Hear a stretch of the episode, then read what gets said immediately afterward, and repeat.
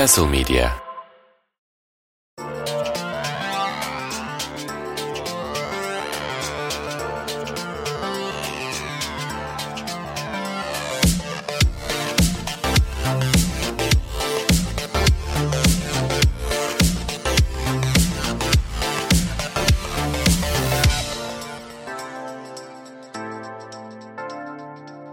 Castle Medya'dan herkese merhabalar. Gölgede ve Güneşte'nin 19. bölümüne hoş geldiniz. Ben Nihat Güven, Onur Özgen ve Fikret Özer'le birlikte haftalık futbol sohbetimize başlıyoruz efendim. Fiko hoş geldin abi. Hoş bulduk. Onur hoş geldin. Hoş buldum. Kaçıncı bölümdeysek o bölümün numarasını sırtında taşıyıp akıllarda iz bırakan futbolculardan bahsetme işine sanırsam 16. bölümde Roy Keane ile girişmiştik. 17 ve 18'de bir ara verdik. Bugün şu an aklıma spesifik bir şey gelmediği için hadi 19'da bunu tekrar yapalım dedim biraz önce ve aklıma gelen ilk oyuncu utanarak çekinerek söylüyorum ki Dwight York oldu. Utanarak diyorum çünkü bu sekansı böyle United'lı topçuları övmek için özel olarak tasarladım filan zannedilecek. Ama aslında inanın öyle değil. Ki bununla birlikte gidişat çok fena mesela şu an düşünüyorum. Önümüzdeki hafta kısmetse 20. bölümü yapacak olsak benim 20 numara giren, giyen oyuncular arasında aklımda en çok iz bırakan adam da Solskjaer mesela. Yani sanırım bu noktada Benim, benim de tabii ki Necip Uysal. Necip bu arada 20'ye sonradan geçti değil mi? Evet ilk başta 18'di galiba ya da evet. o bir Bur- Fabian, Fabian Ernst'in yanında oynarken 18 gibi. Evet evet bir Bursa değişikliği oldu onda. 16-18'den öyle mi 20'ye geçti? Öyle bir bir şey de oldu bu Beşiktaş Bursa muhabbetinden sonra sanırsam. Yani Bursa 16 değil mi ya? Evet evet yani işte 16 idi oradan 18'e geçti oradan mı 20'ye Ha, geçti 16'yı diye hatırlamıyorum. aklımda kaldı. Bilmiyorum, Belki doğrudur. de yanlış hatırlıyorumdur ama öyle bir şey vardı Beşiktaş'ta. Neyse yani ben de şimdi Dwight York dedikten sonra Solskjaer falan dedikten sonra sanırım tam bu noktada pek de objektif hareket etmediğimi itiraf etmem lazım. Ama madem bu topa girdik artık dönüş yapmam da mümkün değil. 89'lar 90'lar falan olması lazım okumuştum bunu. Böyle Aston Villa abi sezon öncesinde Batı Hint adalarına falan böyle o bölgeye falan bir sezon öncesi tura gidiyor. Ki yani bir İngiliz kulübün o yıllarda işte kalkıp böyle Haiti'dir, Küba'dır, Jamaika'dır falan oralara tura gitmesi gerçekten çok garip. Artık öngörülü İngilizler falan mı diyeyim? Global futbol falan oralara girer mi bu, konu bilmiyorum ama işte Aston Villa Trinidad Tobago'daki alelade bir takımla oynadığı hazırlık maçında Dwight York'u keşfetmiş. O bir 7-8 sene herhalde Aston Villa'da işte Championship'ten Premier Lig'e yükselme başarısı da var yine. O da dahil olmak üzere bir 7-8 sene oynuyor ve 98-99 sezonunda bunu çok spesifik olarak biliyorum. 13 milyon sterline ki o dönem için bayağı iyi bir fiyat. United'a transfer olmuştu York. E, hatta o sezonun ilk maçında United'a gitmek istediği için Aston Villa formasıyla çıktığı ilk maçta bayağı eforsuz oynuyor. O, o dönem sonradan e, okumuştum. Bayağı bir sansasyon oluşturmuş. Hani bu NBA'de şu an işte geçerli olan güç oyunculara mı kayıyor konusunun ta işte 20-30 sene önceki bir tezahürü gibi bir şey. Ama o United'e geldiği sene ilk yılında 29 gol 19 asistli bir çok net bir sezonu var. Ki o muhteşem sezonda United Britanya tarihinde diyeyim ilk defa 3 kupalı bir sezon geçirmişti. Lig, FA Cup, Şampiyonlar Ligi, treble sezonu. E, aklımda Andy Cole ile kurduğu böyle telepatik sayılabilecek bir bağlantı şeyi var. Ki Metin Ali Feyyaz'ın prime'i için biraz küçük olduğumdan hani en iyi üçlülere denk gelmesem de unutulmaz ikili kavramına tanıklık etmiş olmuştum. Şorumlu gibi sürekli gülmesi aklımda. Yani Şorumlu'nunki daha sinir ediyordu tabii çünkü Leeds'ten 6 yediğimizde falan gülüyordu. Ama Dwight York hep gollerden sonra böyle sırıtan bir şey var, tipi var aklımda. Trinidad Tobago isminde bir ülkeden sayesinde haberdar olmam gibi bir şey var. Ve bir de şimdi e, hafızamı biraz zorluyorum. Kariyerinin son döneminde Almanya'daki 2006 Dünya Kupası olması lazım. Defansif orta saha oynamıştı abi milli takımla. Hatta maç içinde böyle sağ beke falan da geçmişti. Hani yani Trinidad Tobago tarihi için onun kadar kariyerli bir oyuncunun bana lan ben takılıyorum. Top atın ben de gol atayım falan gibi takılabilecekken böyle takımı için böyle sağ bek falan oynaması çok hoşuma gitmişti kariyerinin sonunda. Aklıma gelen şeyler bunlar Dwight York'la alakalı. Var mı bu açılıştan sonra York'a dair benim de aklımda şöyle saçma bir bilgi var dediğiniz şey? Sadece 20 için bir şey söyleyeceğim. Ben sizi konuşturmam 20 numarada. Alex giydi 20 numarayı. Güzel. Yani Güzel. o Güzel, aklınızda eyvallah. olsun. Ülkeyi Herkes tuttuğu takımı belli ettiyse yeterince. herkes tamam, fanatizmini yaptı. Şey York'tan önce sen ülkeyi biliyor muydun ya gerçekten? Yo ben işte Trinidad Tobago denilen bir yeri Dwight York'la öğrendim. Daha sonradan Ato Boldon diye bir sprinter vardı. Atlet 100 metreci. Hani gözlük takardı böyle. Hani oradan ha bak hayatımda tanıdığım ikinci Trinidad Tobago dediğim insan da oydu. Ama dediğim gibi ülkenin varlığından Dwight York sayesinde haberdar olmuştum ben de çocukken. Peki şey geliyor mu aklınıza? Hani iki siyahi santrfor beraber oynayan bu kadar şey ikonik. Hmm, yani işte Cole York evet. Yani şöyle hızlıca yine bir düşünüyorum. İlk anda aklıma gelen yok ya. Benim de yok. Yani değil mi? O açıdan da Şu şey anda yani bir- Stuttgart'ta Silas'la Ciras oynuyor. bir ara bir ara şey vardı ama yok biz Beşiktaş Ohen'i Amokachi'den sonra mı getirmişti? Hiç aynı kadroda değiller değil mi? Ohen Mukachi'nin bu şeyden 98 Dünya Kupası'nda Kostadinov'un müdahalesinden sonra dizini patlattığı Heh. sezondan sonra gelmişti. Artık ciddi olarak süreleri azalmıştı. Ha, evet, ya, Beraber oynadılar mı? Oynamışlardır muhtemelen. Oynadıkları maçlar vardı. ha işte muhtemelen şeyleri var hani bu sezon öncesi takım fotoğrafları oluyor ya 38 kişi malzemeci falan hep beraber çekiliyor. Aynı fotoğrafta bulunmuşlardır herhalde. Ama hiç öyle beraber oynadıkları bir şey yok. Yani biraz dediğim gibi hafızamı zorlayıp programı kaydettikten sonra aklıma gelirse sana yazarım abi. Ha, şu iki zenci vardı falan diye. Ama Fiko şeyden bağladığı için Alex'ten bağladığı için doğru Alex de 10 numaraya geçmeden evvel 20 giymişti. Ben de konuyu kapatırken 2000-2001 sezonunda ki Türkiye'de futbolcuların ligde sabit forma numaralarıyla oynadığı ilk sezonda o sezon hatırlıyorum. O sene Beşiktaş'a gelen ve kapalının önünde Overmars'ın solundan atıp sağından geçtikten sonra 11 yıl boyunca 19 numaralı formayı giyen İbrahim Üzülmez'e de buradan selamlarımı gönderiyorum. Biraz Dwight York falan dedik bak şimdi aklıma geliyor yine. Onur'u eylemek için Cazorla Gilberto Silva onları söyleyebilirim bak 19 aklıma gelen. Orta yapsaydım Real Madrid oynardım. Kendi lafı mı yakıştırma mı? İbrahim Bence kendi demiş olabilir ya da ben kendinin dediğine inanmak istiyorum abi. İnşallah o demiştir. Kazorla falan buradan bir Manchester United Arsenal. Evet işte böyle evet böyle böyle, böyle Öyleyse. bağlayacaktım. Do- doğru doğru. Tam hatta şey de aklıma geldi. Messi'nin de 2 sene bir 19 giymişliği var. İlk A takıma çıktığında 30 numaradan 19'a geçiyor. O Real Madrid hat-trick'ini doğru. falan 19'da yapıyordu galiba. O Cannavaro'lu takıma. Sonra 10 numaraya geçiyordu. Ama madem işte bak Cazorla Gilberto falan dedik. Dwight York dedik. Ben Biraz da 27 numara hakkında konuşalım ya. Kardeşim daha daha daha bölüme geleceğiz. o, böl- o, o bölüme geleceğiz ama evet onun Dwight York'un Manchester United'da oynadığı dönemde İngiltere Premier Lig sezonunun imza maçı United'la Arsenal arasında oynanıyordu o yıllarda. Geçtiğimiz günlerde hatta sevgili Onur Özgen'den de bir zeytin dalı aldık Twitter'dan sağ olsun. Arsenal yükseliyorken aynı anda United'ın da yükselmesi benim hoşuma gidiyor. Tıpkı eski güzel günlerde olduğu gibi demişti Onur. Eyvallah Onur buradan teşekkür ediyorum Ne demek? ligde lider konumdaki Arsenal'la 3. veya işte averajı 4. sıradaki United'ın maçı vardı bu hafta. Ve maç bu açıdan çok şey vaat ediyordu. Ve vaat ettiği şeyi de tam anlamıyla gerçekleştirdi bence. Nefis bir maç izledik. Arsenal hakkında pozitif açıdan oldukça şaşırdığım ve bir sürü övebileceğim şeyle dolduğum bir maç oldu kendi adıma. Ben daha fazla uzatmayayım kazanan tarafla başlayayım Onur Özgen'le. Onur sana pas atarken hatta o övgülerinden ilkini yapayım abi. Emirates tribünlerinin enerjisi muazzamdı maçta. Yani o eski Highbury zamanlarını hatırlattı bana adeta. Tekrar tebrik edeyim ve maça dair görüşlerini alayım abi. Eyvallah. Yani galiba e, çok hak ettiği bir galibiyet aldığını söyleyebiliriz Arsenal'ın. E, bunu sen de kabul edersin diye düşünüyorum. Ederim.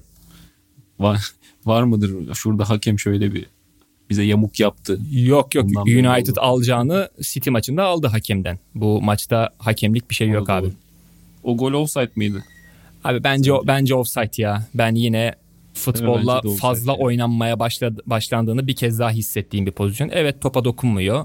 Evet X, Y, Z açılardan izlersen işte savunma oyuncusunun şeyini engellemiyor ama bence engelliyor abi. Dağıtıyor dikkatini. O yüzden offside abi bence. Aynı fikirdeyim. Objektifliğin içine tebrik ederim. Estağfurullah. Ya evet gerçekten o sene bu sene galiba ya Arsenal için artık bunu söyleyebiliriz sanırım yani. Temkinli davranmaya artık pek gerek yok gibi duruyor. Hani buradan da şey çıkmasın hani bir rehavet anlamı çıkmasın hala arkada Manchester City gibi çok korkutucu bir rakip var.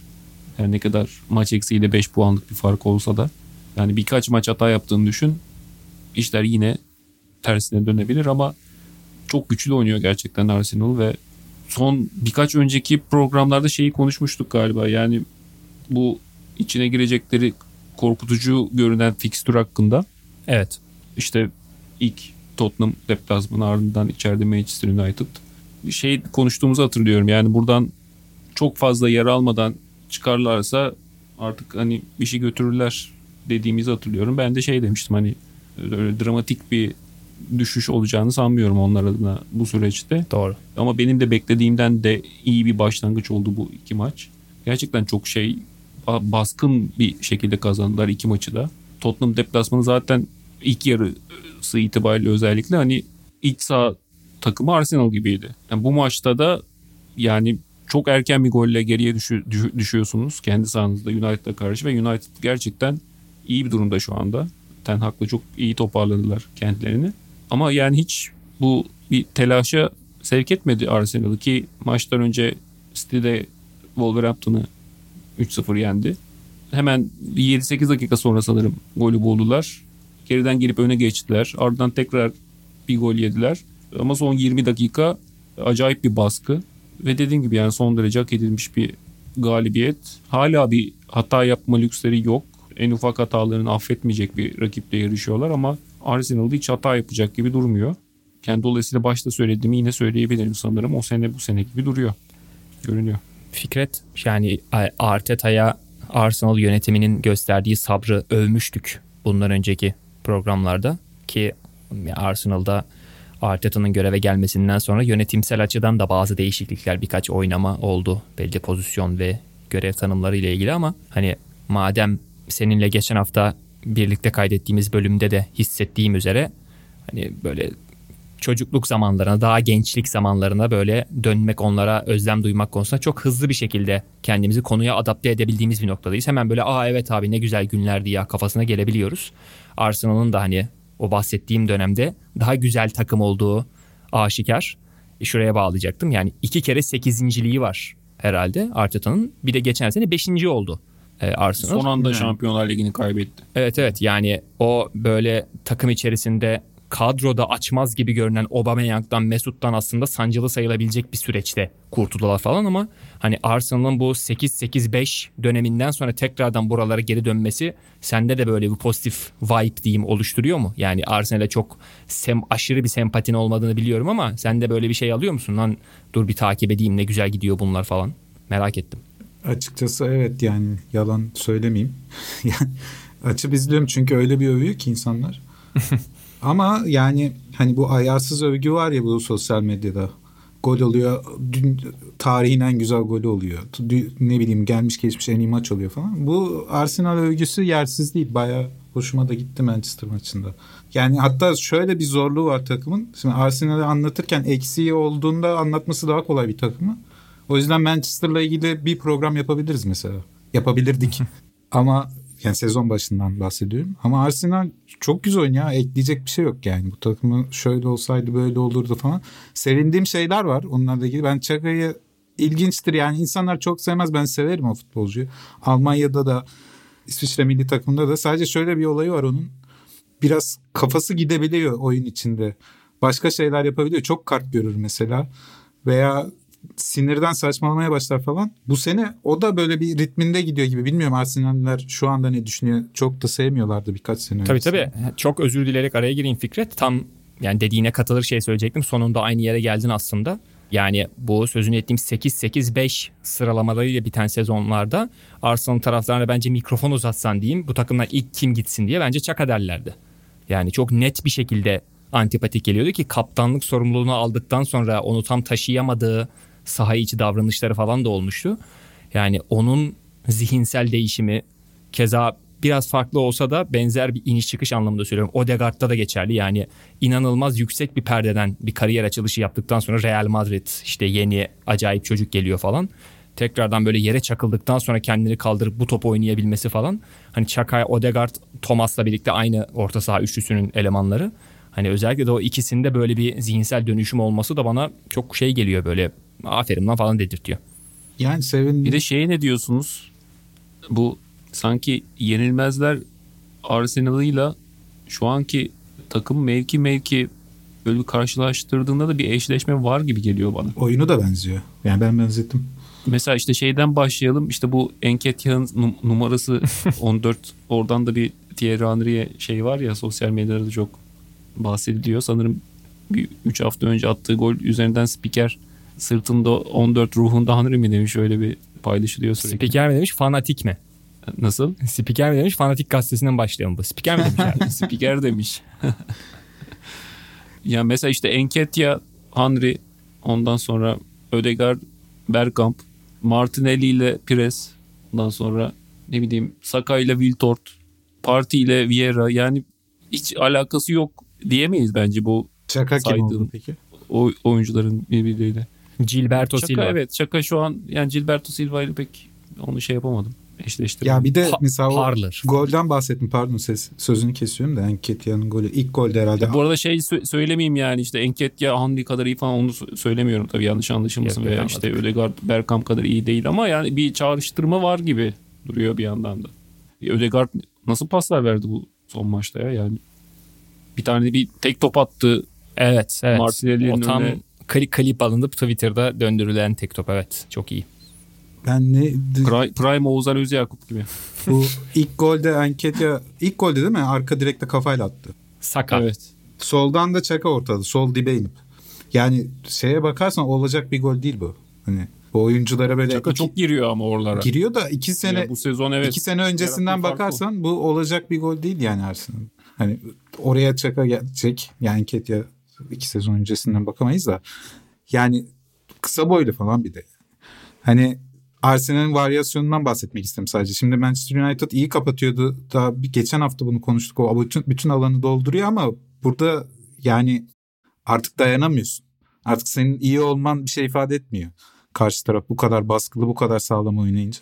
Ya Enketia dediğin gibi yani çok fizikli bir oyuncu değil. Bir 75 falan galiba boyu. Ama yani acayip topu saklama becerisi var. E, oyununda bir etkileyici bir olgunluk var. Ve bir anda topla hızlanabilmesi tabii gerçekten çok etkileyici. Bunların üzerine bir de golcü içgüdülerine de sahip gibi duruyor. Yani işte ilk golde şeyi çok iyi manipüle etti arka direkte Fampisaka'yı ki Fampisaka çok iyi bir savunmacıdır. Yani kolay kolay şeye düşmez. Kandıramazsınız yani. O son dakikada işte galibiyeti getiren gol de bir basit bir gol olarak görülebilir boş kale gibi. Ama orada da bir anda hani topu önünde bulduğu için bence vücut açısını çok iyi vuruş için hazırlıyor. Yani dolayısıyla Gabriel Jesus'un dönüşünden sonra orada nasıl bir formül bulacak Arteta merak ediyorum. Çünkü yani doğrudan kolay kolay kulübeyi almak direkt Enketia'ya kolay olmayacaktır. Ee, Yani bir de Gabriel Jesus'un bıraktığı boşluk hakikaten çok büyük bir boşluktu abi. Yani Dünya Kupası'ndan önce yaptıklarını düşünürsek onu doldurabilmesi de çok e, başlı başına etkileyici. İşte abi onu bireysel olarak doldurmaktan ziyade Arsenal'da şu an şey çok seziliyor. Yani 11 tane sahaya 1-1-1 koyup Kim oynasa on- oynar mı diyorsun? yok yani Biraz öyle bir şey. 11 oyuncudan 12-13 kişilik verim alınan bir takım ki hani işte iyi takımların ortak özelliklerinden bir tanesidir. Yani herkes kafasına göre kendi biri neyse onu koysun ve böyle 11 olsun gibi izlenim veren bir takımdan ziyade dediğim gibi o 12-13 performansı alan takım görüntüsünde işte atıyorum kağıt üzerinde sene başında yazdığın zaman işte atıyorum Chaka, Partey, Odegaard üçlüsünü işte geride işte Gabriel, Saliba, White falan bunları yazınca bunlar direkt böyle Manchester City taraftarının aa şu adam keşke bizim ilk 11'de olsa diyeceği adamlar değil. Yani aklıma Sir Alex Ferguson'ın United'ları geliyor madem hani eskiden dönemden bahsettik. işte o takımdaki West Brown'lar, John O'Shea'ler, Darren Fletcher'lar da benzer oyuncular olarak görünüyordu kağıt üzerinde. Keza daha yakına gelecek olursak Klopp'un Liverpool'u evirdiği senelerde işte atıyorum Henderson, Milner, Fabinho üçlüsü çok seksi bir orta saha üçlüsü diye gelmezdi ama çok ciddi performans verirlerdi gibi gibi. Yani o yüzden Gabriel Jesus çıktıktan sonra onun yerini bir tane ikame oyuncuyla doldurmaktan ziyade bambaşka bir takım olarak Arsenal orayı doldurdu gibi. Ben öyle hissettim. Ee, o yüzden onu söyledim. Başka da aslında siz zaten Arsenal tarafını güzel özetlediniz. United'da benim aklıma gelen yani ben buranın finalini yaparken Casemiro'nun yokluğunun belli bir sıkıntı oluşturduğu bence aşikardı. Orada da Ten Hag hocanın... United'lık bir şey yoktu ya maçta. Yani Yani e, katı- katılıyorum. Kat- büyük ölçüde katılıyorum. Arsenal kim o Arsenal kim olsa kazanacak Ka- Ka- yani Kaze-. Casemiro olsa da benzer durum olabilirdi. Ben sadece orada aslında başlangıç planı itibariyle Ten Hag'ı birazcık övüp kredi verecektim. Yani City karşısındaki o geri dönüş işte hatırladığım kadarıyla Fred, Casemiro, Eriksen biraz daha önde gibi bir üçlüyle alınmıştı.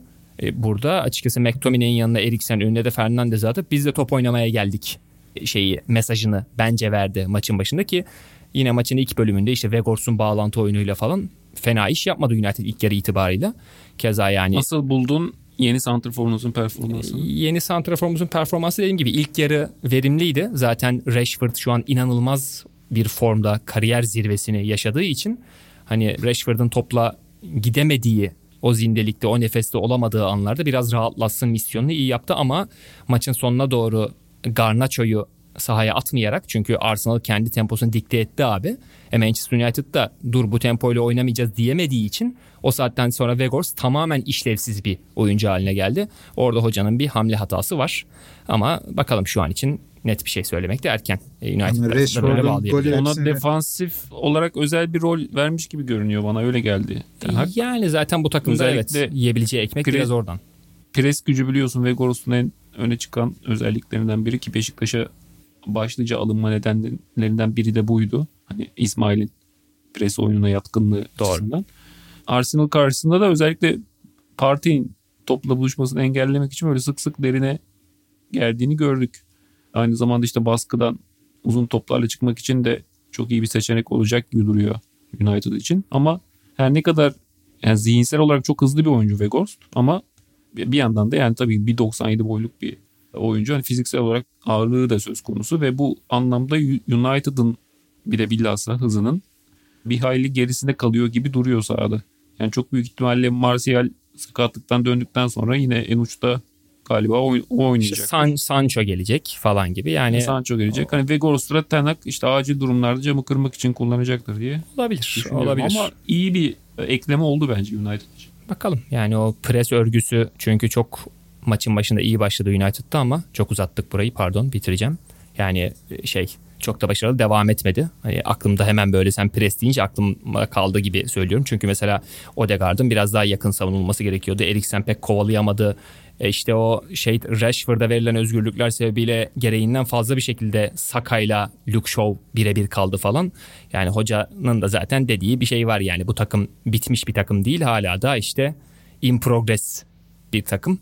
United da o görüntüyü verdi deyip uzun uzun Arsenal United konuşmuş olduk. Burayı Arkadaşlar. Rashford'un golünü övmediniz. Teessüf Evet, evet ben WhatsApp'tan Muhteşem bir yazmıştım. goldü. E, Wayne Rooney'den sonra ilk defa bir United oyuncusunun böyle hani o bacak arayı yapıp o isabette o sertlikte kaleyi tutan şut attığını gördüm. Orada vuruş kadar çalım da bence Evet Zaten abi orası ne yaptığını ben anlayamadım. Nereden geçti bu top nasıl yaptı bunu diye. Aklını aldı Thomas'ın doğru.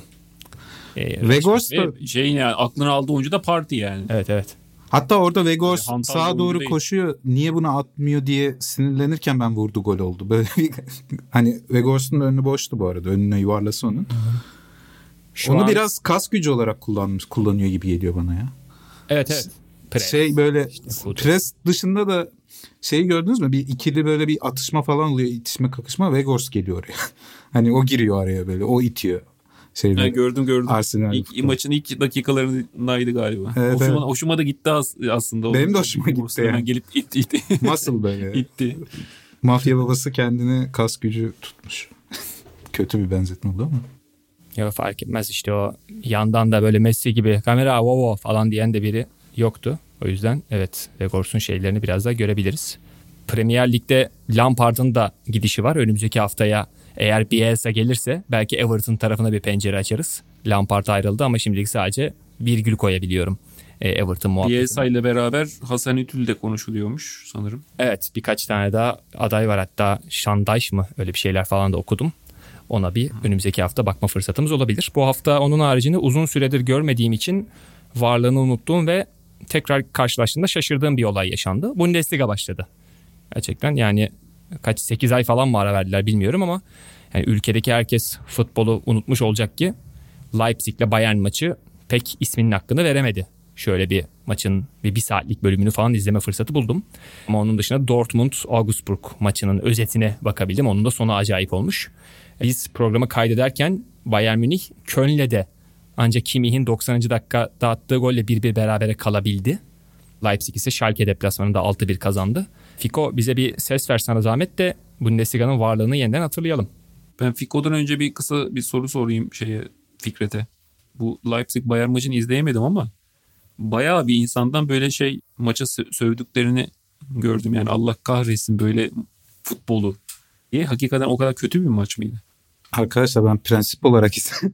yani Leipzig maçlarını zaten izlemiyorum ben. Senin en nefret ettiğin iki kulüp karşılaşması. Ya Bayern'i izlerdim de yani normalde bu kadar tam 11 ayın sultanı bir ay top oynayacaklar böyle. Ondan sonra 11 ay tatil yapacaklar artık o şeye geldi. Şey izlemedim yok. Yani Bayern belki izlerdim maç çalışmasını da Leipzig falan ne bileyim. Ama kötü maçmış. Ben duydum aynı senin gibidir muhtemelen benim duyduklarımda. Yorum. Ben de izlediğim şeyden memnun kalmadım bu arada. Hemen araya girdim. Pardon. Aynen Nihat izlemiş işte yarım saat. Bıkmış. Ya bilmiyorum ama ondan sonraki maçlar da bir acayip oldu. 7 gol, 6 gol. Yani 41 gol atılmış herhalde yanlış saymadıysam. Kendim saydım yani bir yerde görmedim. Yani bu maç başına 4.5 üstü gol oluyor. Hani bir anda böyle bir taraftan da aç gelmişler gibi ama bence orada şey var takımlar geri dönemedi. Ya çok saçma. Freiburg'un ben bu kadar gol yediğini görmedim herhalde. 6 gol yediğini görme Wolfsburg'dan yedi. Wolfsburg yine biz kayda girerken 3 tane atıyordu Hertha Berlin'e deplasmanda bu arada. Yani bir tuhaf başladı lig. Tek güzel şey Union Berlin toparlanmış gözüktü. Güzel döndüler yani. Onun dışında Bundesliga'da hani tek tek maç maç bir yorum yapmayayım. Daha yeni başladı lig. Ne olacağı da belli değil. Ama şeyler var. Bir işte ne derler ona? Bir girdaplar var. Kulüplerde sorunlar var. Bayern'de kaleci antrenörü sorunu var. Topolovic'i görevine son verdiler. Bu hani ne alaka şimdi kaleci antrenörü gider gelir ismini bile bilmek çoğunlukla ama Bayern, konu Bayern olunca o Neuer'in antrenörü. Neuer olunca da hani bu milli takıma kadar uzayan bir şey, örgü. Neuer'in arkadaşı, hani yıllardır beraber çalıştığı insan falan. Neuer, Neuer için de şey konuşuluyor. Geri dönecek mi, dönmeyecek mi? Şimdiki sinyal yani Topalovic gönderiliyorsa Neuer dönmeyecek gibi. Çünkü sezon başında Nagelsmann kendi kaleci antrenörünü getirmek istemişti. Onun dışında Nübel tekrar Bayern'e döner mi konuşmaları vardı. Çünkü kiralık şu anda oynadığı yerde. Orada da e, onun bir serzenişi vardı. Benimle kimse ilişkiye geçmedi, kimse kontağa geçmedi. Topalovic benimle hiç konuşmadı gibisinden. Yani orada bir şey var. Güç değişimi olayı var. Müller'in de ne olacağı belli değil. Onun da kontratı bitmek üzere. Yani bir Bayern'de bir değişim rüzgarı olabilir seneye. Onun şeyi. Dortmund tarafı var. Dortmund'da da bir sallantılar oldu. Mukoko gitmek istedi. Onunla bir anlaşma yaptılar tekrardan 2026'ya kadar. Bu arada işte şeyi söyleyeyim. Hummels sen dedin ya maçın son dakikaları fenaydı. Şeyi gördün mü? Hummels'ın kontraya çıkması tek başına.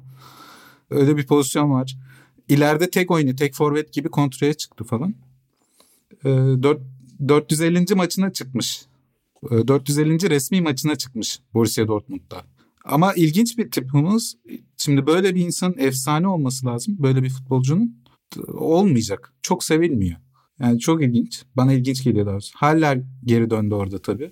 Heh ben de onu söyleyecektim. Ee, zaten ha o kontrada pası atan da Haller herhalde Hummels'a. Ee, Galiba. e, Stuttgart'a Ömer Faruk Beyaz geri döndü.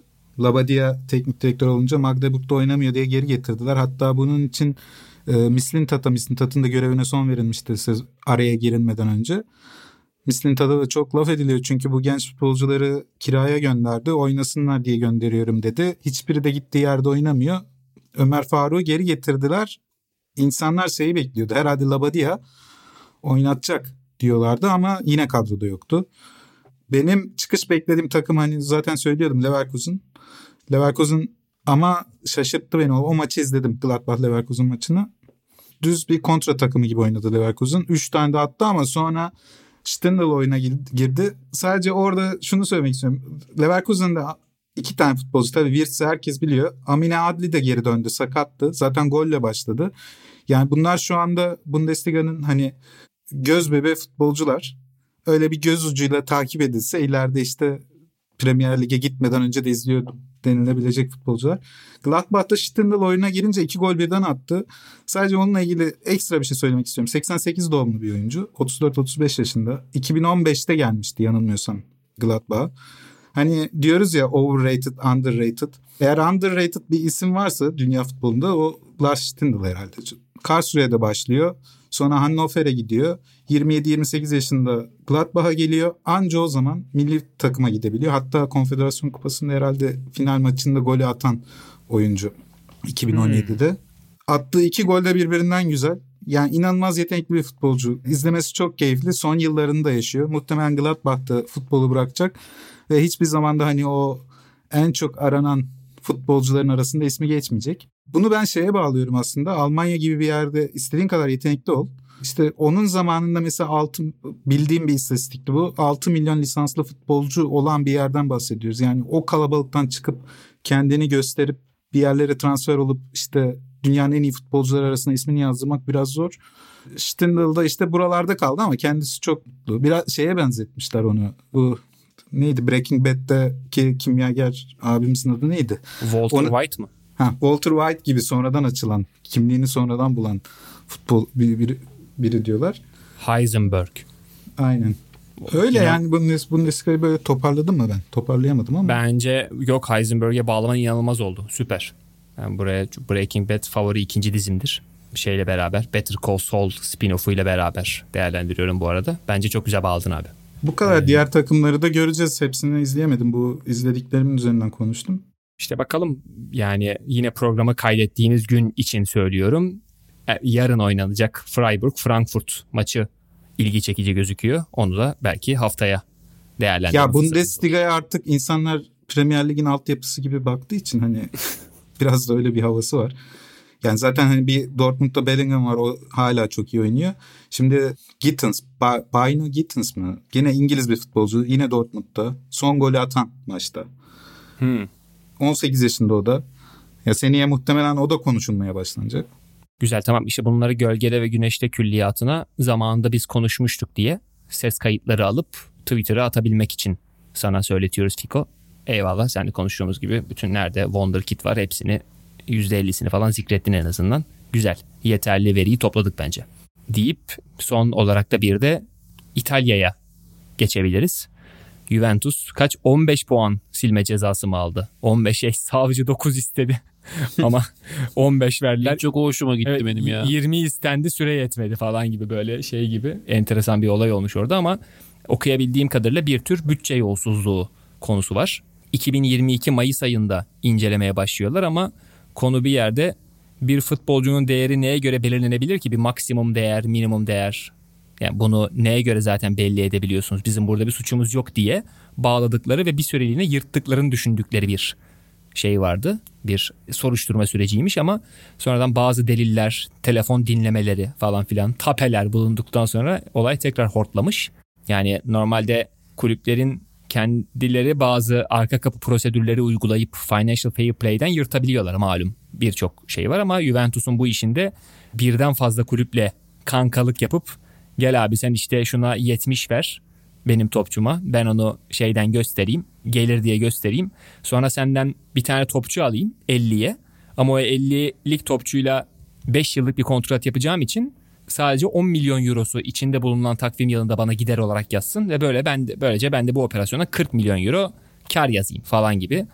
E, Çok böyle şey anlattım. Basic bankacı şeyle anlattım. Kusura bakmayın. E, Ama yani özetle yine financial fair play'in arka kapısından dönüldüğü için veya işte keza İtalya içinde borsaya kote olan bir kuruluş olduğunu düşünecek olursak hani bir manipülasyon olduğu için falan buralardan gol yemiş Juventus ve sonuç itibariyle 15 puan ceza alıp işte bilmem 10. sıraya falan düştüler.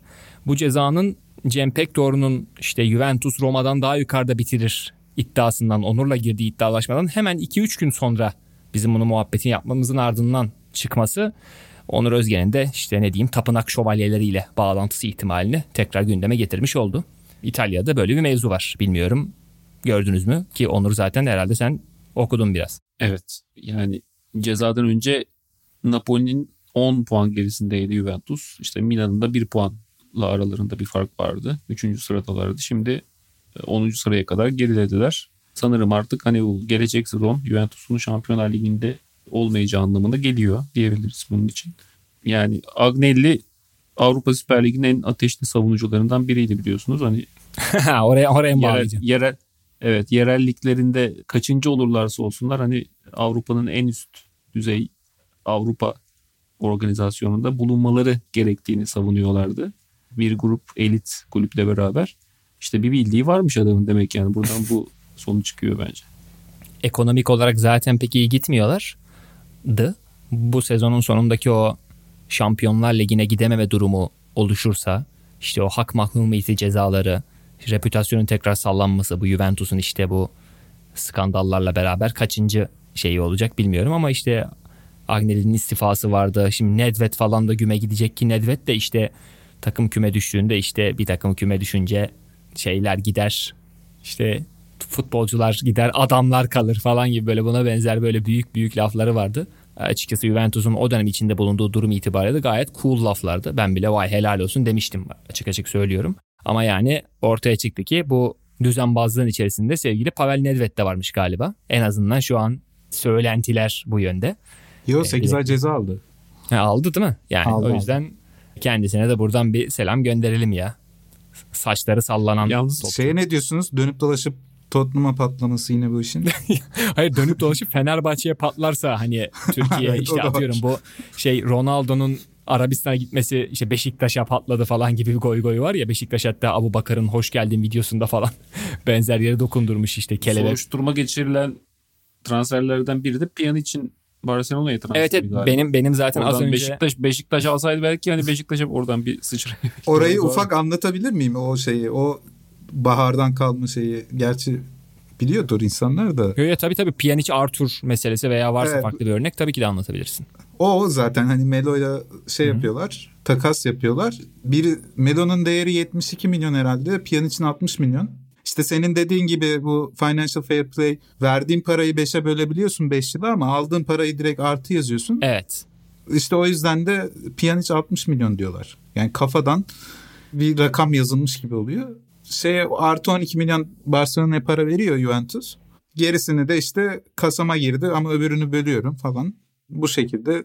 Bu Abi- arada böyle bir açık varsa bunu Juventus kullanır demediniz mi siz de hani yani böyle bir şey varsa dolan başlı bir yol yani Juventus'un yaptığına şaşırmadım ben. Bu savcıyı takdir ettim ama. Yo zaten şey Juventus'un şimdiye kadar İtalyan mahkemelerini takdir etmek gerekir zaten bu konuda yani Evet. bayağı şeyler. Yani ünlüler. şu an için daha satır arasında kaldığını söyleyebileceğimiz savunma tipleri şey zaten. İşte atıyorum herkes yapıyor hele hele İtalya'da. Ulan kabak bizim bizim başımıza patladı falan gibi şeyler. Avrupalı Türkler abi ya. İtalyanlar mı? Aynen. Ya orada şöyle hem haklı hem haksız Juventus. Herkes yapıyor. Orada çünkü tek değiller. Onu da biliyorsunuzdur. On, toplam 11 kulüp herhalde bu soruşturmaya giren. Bunların ceza alma şeyi senin başta söylediğin işte borsa yüzünden. Yani borsada bir manipülasyon. Çünkü diğer kulüplerde kim vardı orada? Empoli var, Genova var, Sampdoria var. Başka Parma var mesela. Bunlar cılkını çıkarmış abi. Yani toplamda 11 kulüp var ama bunların hiçbiri borsada değil benim anladığım. Çünkü borsada olan Juventus, Roma, Evet. Lazio. Şimdi Roma ile Lazio bunlar geçmiyor bu şeyde. Juventus geçiyor. Napoli'nin de bir şeyleri var ama ne olduğunu bilmiyorum. Onu araş bakamadım. Napoli ile ilgili de bir şeyler var bu arada. Sonra duyarsınız hayal kırıklığına uğramayın. Ee, ne, yani bir şey çıkar mı bilmiyorum da sadece şey hoşuma gidiyor benim bu tip olaylarda.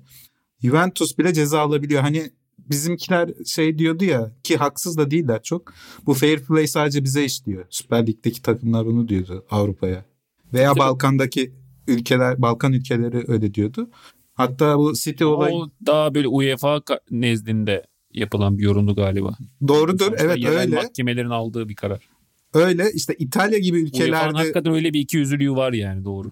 İtalya gibi ülkelerde bunun üstüne gidip Juventus'un ceza alabiliyor olması benim hoşuma gidiyor. Bunu biraz şeye benzetiyorum. Uli Enes burada vergi kaçakçılığından hapis cezası aldı. Daha sonra insanlara şey dediler. Eğer ki dediler itiraf ederseniz hapis cezasıyla yargılanmayacaksınız.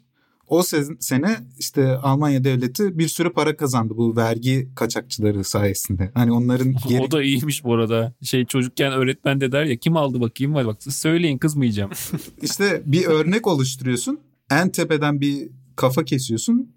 Alttan geliyor. Çünkü yani bu şey bu büyük kişiler dokunulmaz gibi gözüküyor.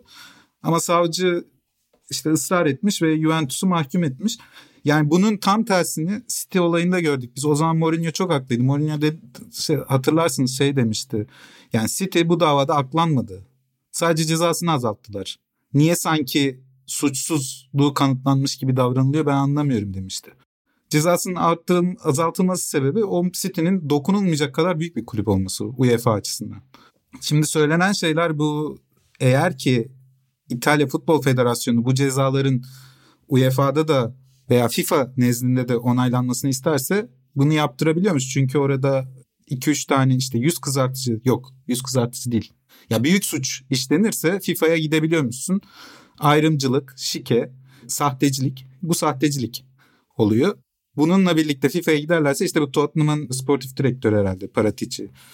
Onun aldığı 30 ay ceza İngiltere'de de geçerli olacak. Bir daha İngiltere'de de iş bulması zor. Ondan sonra. Yani e, Gelir Türkiye'ye ya sorun değil. E, Evet ben de ona benzer bir şey söyleyecektim. Hani e, şimdi bu Arthur'la Pjanic takası üzerine olan o para transferi akışı diyeyim. O en böyle göze batan şey değil. Juventus'un işte Genoa'lı oyuncuları işte atıyorum 20 milyon euroya işte Genoa'ya satıp adam Genoa'da toplam sallıyorum 100 dakika oynamış 2 sezonda falan. Yani böyle çok kör göze parmak şeyler var. Hani bunlar asıl böyle vay anasını bu kadar da değil kardeşim dedirtiyor. Dolayısıyla hani daha böyle dolambaçlı şeylerden ziyade atıyorum Türkiye'de işte Be- Beşiktaş'ın, Fenerbahçe'nin, Galatasaray'ın bütün tepe takımlarına dahil olduğu gibi ortada bir para yok ama biz onu dümdüz harcıyoruz ya falan gibi bir strateji benimsemiş olmaları da gayet daha Juventus'u bir süre daha gizlenmelerini sağlayabilirdi yani. Bu kadar fazla dolandıkları için hemen yakalandılar. Daha dümdüz para yok ama işte hallederiz yapılandırırlar borçları diyebilirlerdi. Birazcık İtalyanları hani Onur bize benzetti falan bizden öğrenecekleri bir şeyler vardır diye düşünüyorum hala. E, bir İtalyanlara benzettim ama yani İta şey mahkemelerini benzetmiyorum. Yani bizde böyle mahkemeler yok. Yani bizde futbol kulüplerine ceza yani büyük futbol kulüplerine işte Juventus şu an İtalya'nın en büyük belki kulübü olarak tanımlanabilir. Yani en başarılı kulübü İtalyanların Juventus. 2006'dan sonra bir büyük ceza daha böyle verilmesi. Bizde bir karşılığı yok. Yani karşılığının olmamasını bırak şeyi var. Tamamen zıt bir tablo var. Hani büyük kulüplerin sürekli bizde vergi borçları siliniyor. İşte bankalar bu kaçıncı yapılandırma artık bilmiyorum ipin ucu kaçtı. Evet, beşinci falan genel oldu. borçlarını. Yani zaten çoktan iflas etmiş artık faaliyet yürütmemeleri normal şartlar altında gereken kulüpler bunlar. İşte dört büyüklerden bahsediyorum. Ee, ama hala bol kesilen para harcamaları sağlanıyor. İşte en son işte Beşiktaş Abu Bakar'la yaptığı sözleşme ortada. Yani ne diyeyim abi. İtalya'da işler bu anlamda bizden çok daha olması Şeyi gerektiği hiç biliyor musunuz? Juventus taraftarları bir şey söylemiş mi bunun için? Haksızlığa uğradık. İşte Valla bil, dış bil- güçler. bil- bil- dış bilmiyorum ama Atalanta maçında tribün bayağı boştu. O dikkat çekici. Hani böyle burası üzerinden şey devşirilir mi? Hani hadi birlik olalım. İşte şey dış mihraklar Juventus'u yıkmaya çalışıyor falan gibi bir şey olur mu? Ben Trib- avukatların yaptığı trib- açıklamayı tribünde okudum. O şey diyordu. yok. Juventus'un milyonlarca taraftarı içinde bariz bir adaletsizlik olarak görüyoruz demişler. Çok E, bu kadar. Bence tam konuyu kapatırken çok güzel bir açıklama ya. Harika. Böyle böyle bitirebiliriz. Bu avukat avukat abinin açıklamasıyla. Süremizin sonuna geldiğimiz için Galatasaray'ın 9 maçlık galibiyet serisini ligde ki toplamda 12 resmi maçlık bir seri oldu Okan Buruk adına. Sanırsam Galatasaray tarihinde de bir rekor olmalı. Bunu bu hafta için konuşamamış olduk planladığımız konular içerisinde. Bunu gelecek haftaya bıraktığımızı söyleyebiliriz. Muhtemelen Giresunspor'u da Galatasaray zaten yener. E- Evet evet hani şey Gelecek e, hafta 10'da onu konuşuruz. Yani şu, şu eleştiriyi almayacağımı umuyorum. Lan 9 haftadır hani kazanılıyor. Hiçbir türlü vakit bulamadınız, konuşmadınız. Şimdi işte tam kaybedeceğimiz maçtan önce böyle bir şey veriyorsunuz. Ne üç kağıtçı adamlarsınız falan gibi bir şey olmayacaktır diye düşünüyorum. Giresunspor'u burada birazcık gömmüş oldum ama o açıdan serinin devamı anlamında bir umudum var. Gelecek haftaya ertelediğimiz ve bu haftalık küçük bir teaserını verebileceğimiz bir diğer konu başlığı ise şu The Guardian gazetesinin en iyi 100 futbolcu listesi olabilir. Guardian İngiliz basının köklü kuruluşlarından böyle TRT gibi şey tanıtmış oldum. E, bildiğim kadarıyla her sene bu işte en iyi 100 oyuncu listesini güncelliyorlar ki e, sabit jüri üyeleri olduğu gibi bu seçimi yapan her sene değişen jüri üyeleri de oluyor ve e, sevgili Fatih Terim bu yıl ilk kez jüri koltuğunda oturacak bu listenin yapılabilmesi için. Fatih Hoca bundan önce de çok sayıda saygın düzeyde diyeyim futbol ödülüne oy veren veya işte jürilik yapan bir isimdi ama ben bu oylamalarda her zaman Mustafa Denizli'yi anarım. Yani 1997'de Brezilyalı fenomen Ronaldo'nun o FIFA yılın oyuncusu ödülünü aldığını oylamada Mustafa Denizli ödülünü Ryan Giggs'ten yana kullanmıştı. Yani Mustafa hocama ve Rafine futbol bakışına buradan selamlarımı gönderiyorum. Galiba Geeks'e iki kişi mi ne oy vermişti. Bir tanesi de Mustafa Denizli'ydi. Futbol 97 hipsterlerinin seçimde. atası Mustafa Denizli. A- aynen öyle. Aynen öyle. Zaten işte atıyorum şapkadan çıkan tavşanlar e, 9.5 10.5 numaralar falan Mustafa Hoca'nın böyle şeyleri sempatiktir. Kendisine de buradan saygıyla selamlıyorum. Guardian'ın listesinin tamamı önümüzdeki hafta içerisinde açıklanmış olursa o listedeki sıralamalar hakkındaki görüşlerimizde belki değerlendirme fırsatımız olur diyelim ve bu haftaki bölümümüze noktayı koyalım. Bizi dinlediğiniz için çok teşekkür ederiz. Türk futbolundaki yıldız tartışmaları bitmeyeceğe benziyor malumunuz. Takımınızın yıldızı ne olursa olsun sizin yıldızınız gölgede ve güneşte olsun şeklinde asla tutmayacağını düşündüğüm bir kapanış sloganı oluşturdum biraz önce kafamda. Hatırlatmamızı yapalım. Spotify'da gölgede ve güneşte 5 yıldız verebilirsiniz. Bizi mesut edersiniz efendim. Gelecek hafta yeniden görüşmek umuduyla. Hoşçakalın. Hoşçakalın. Hoşçakalın.